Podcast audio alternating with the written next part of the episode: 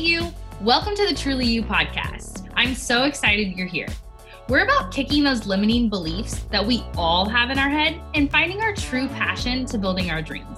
My name's Erica, and I'm a coach's wife, a girl mama times two, elementary teacher, and business mentor. I came up with my team name by learning to embrace what makes me happy and stop listening to all the negativity around me.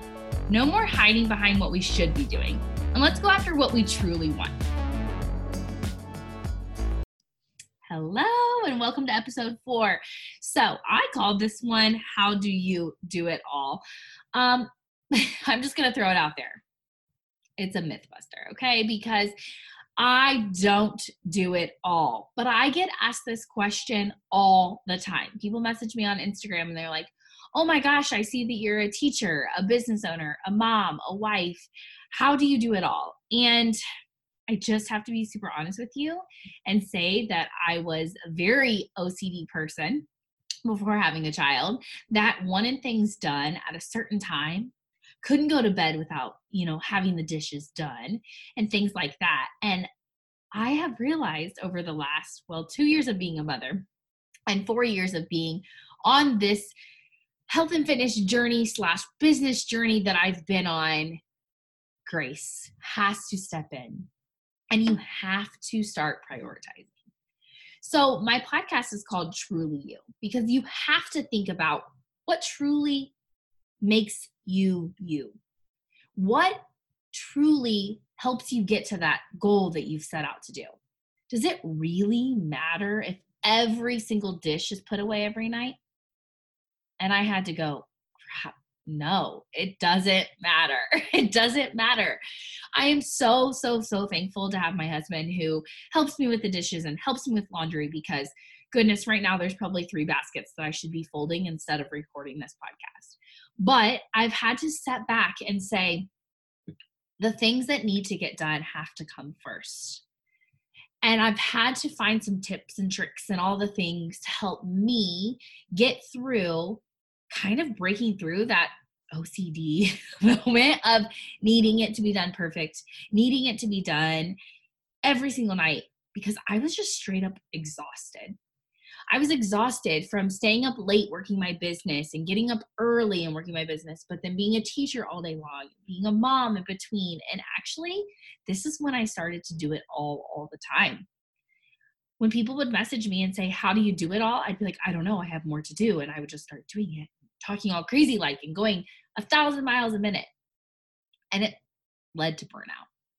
It led to serious burnout of just always wanting to count down to summer vacation or your next break from school if you're a teacher. I'm sure you feel me there.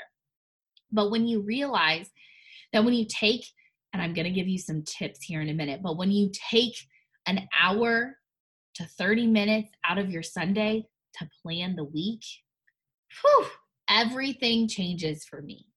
That is when I can really, I don't know, feel super successful with my week. But if I just try to do it all every day, it doesn't work. I heard a while ago, um, I was listening to a podcast and they were talking about putting on your hat the hat that you needed to wear during that time.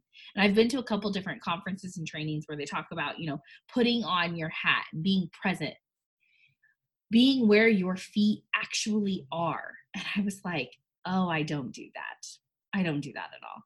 I would be at school thinking about what I needed to make for dinner. I would be cooking dinner, thinking about what laundry needed to be done. I would be working my business. I would be trying to quote unquote relax and watch TV, yet still working my business. And it wasn't working. It wasn't working at all. But my tip number one is when I sit down on Sunday night with my blank calendar for the week, yes, blank, I then can write in the things that don't change. So I'm weird. I'm a Google Calendar person. I put everything on there. Our my bills are on there. You know, my school is on there everything is on there my business meetings when i'm going to record podcasts it's all on there but i also have a paper calendar that is blank so i pull out that blank calendar on sunday nights and I write in those things that can't change. I have to be at school at 7:30 every morning. I have to write that in. I have to stay there till three o'clock. Okay, that's that's on there. I know that my team calls are on Wednesday night, so I put that in there. I know that I am with my daughter Palmer from 4:30 until that's when I pick her up until she goes to bed somewhere around eight o'clock. And I have gotten to the point where I put that as a chunk in there. The only things that also fall in there are dinner and her bath time. But other than that, there's no business stuff falling in there and there's no school stuff falling in there. Those are my chunks. But then I get to work around those things. So sometimes before 4:30, I can do the dishes because there's a little bit of extra time in there. But if I don't write that down, it's not going to happen. And that might sound so crazy, but I will fill it with something else. So if I know that I need to do laundry, I have to write it down. I plan out my workouts ahead of time. I plan out my meals on Sunday.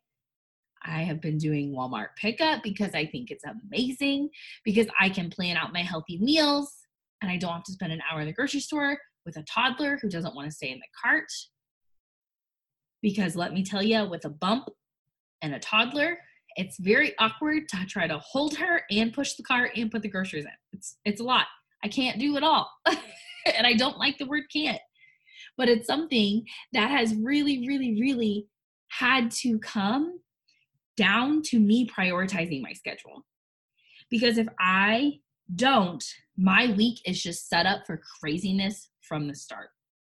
Another thing, if I'm doing blocks of time of work, I also have to set alarms. So I literally get out my phone and set an alarm and say, You're done at this time. Or if I have a project that I'd like to work on a little extra, I might schedule it in on a weekend um, on a time that says nap time, and my child might not sleep.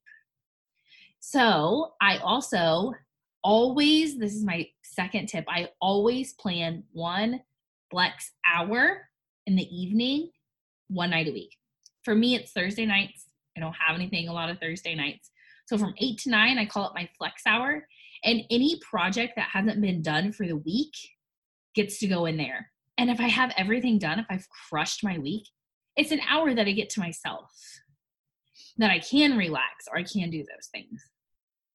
But here's the thing especially mamas out there who are trying to do it all, the last thing that is always on the agenda is me time.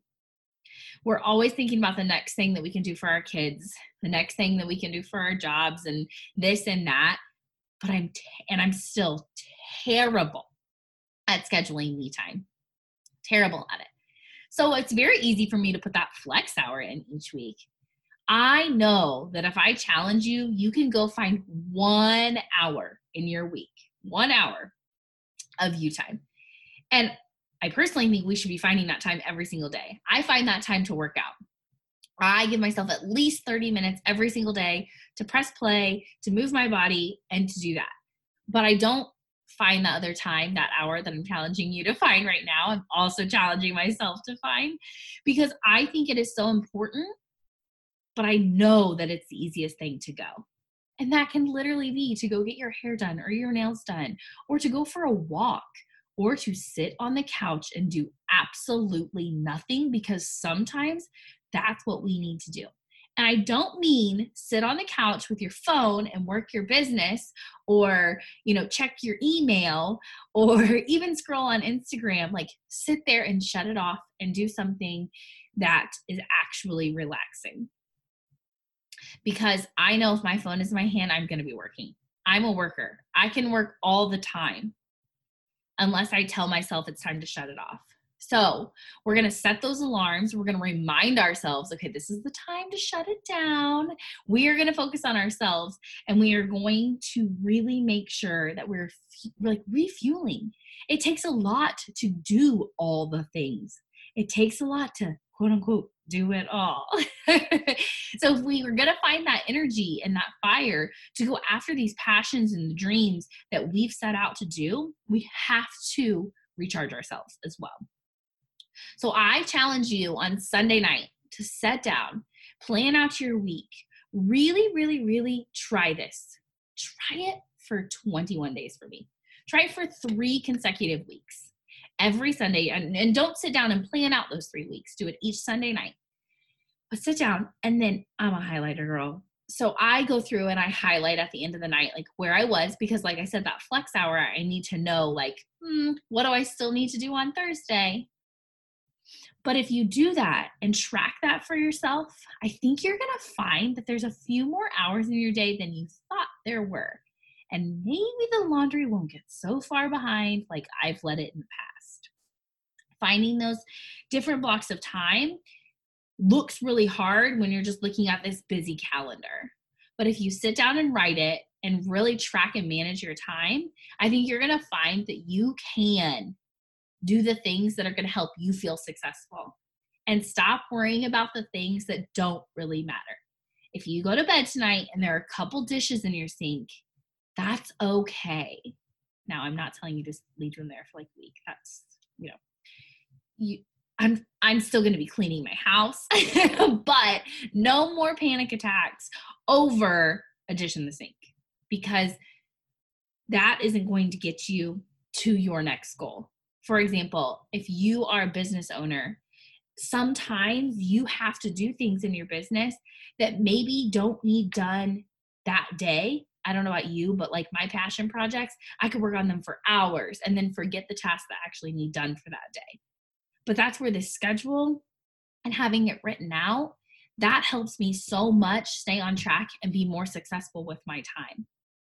And don't even get me started about the classroom schedule. That's a whole nother podcast. But I am totally a firm believer of a schedule in the classroom because our day is just checking off those boxes and you can be so much more successful.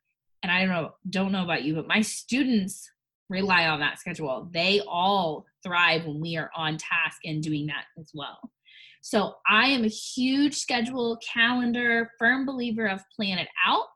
And I feel like that is how I, quote unquote, do it all throughout each week and continue to work towards those goals that I'm wanting to build and continue to move forward every single day.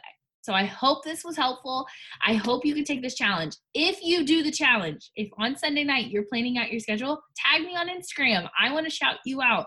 I want to help you. I want to hear if this is working, if it's helping.